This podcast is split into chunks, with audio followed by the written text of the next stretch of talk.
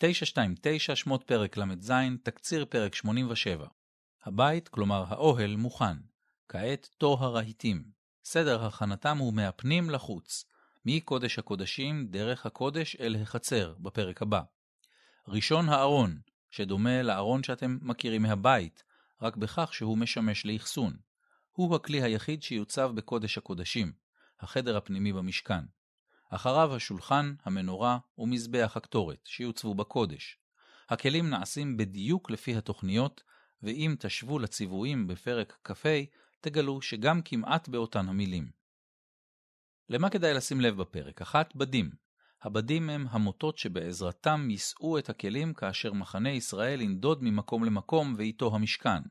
לצד הנוחות שבנסיעה במוט, יש לשיטה עוד מטרה, כך אין מגע יד בכלי הקודש עצמם, גם זה חשוב. למה כדאי לשים לב בפרק 2? מקשה אחת, הארון, השולחן והמזבח עשויים עץ ומצופים זהב, אבל המנורה והכרובים שעל הכפורת עשויים זהב מקשה, נשמע מאתגר לביצוע. למה כדאי לשים לב בפרק 3? עכשיו הכל בסדר.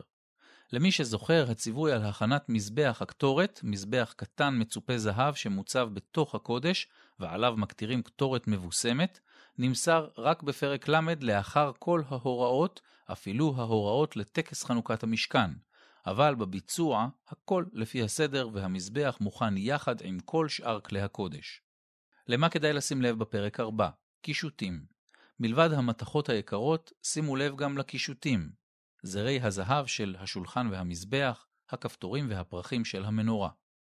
ולמה כדאי לשים לב בפרק 5, סמים חוקיים ברשות התורה בפסוק כ"ט. את התקציר כתבה מרים בלומנטל.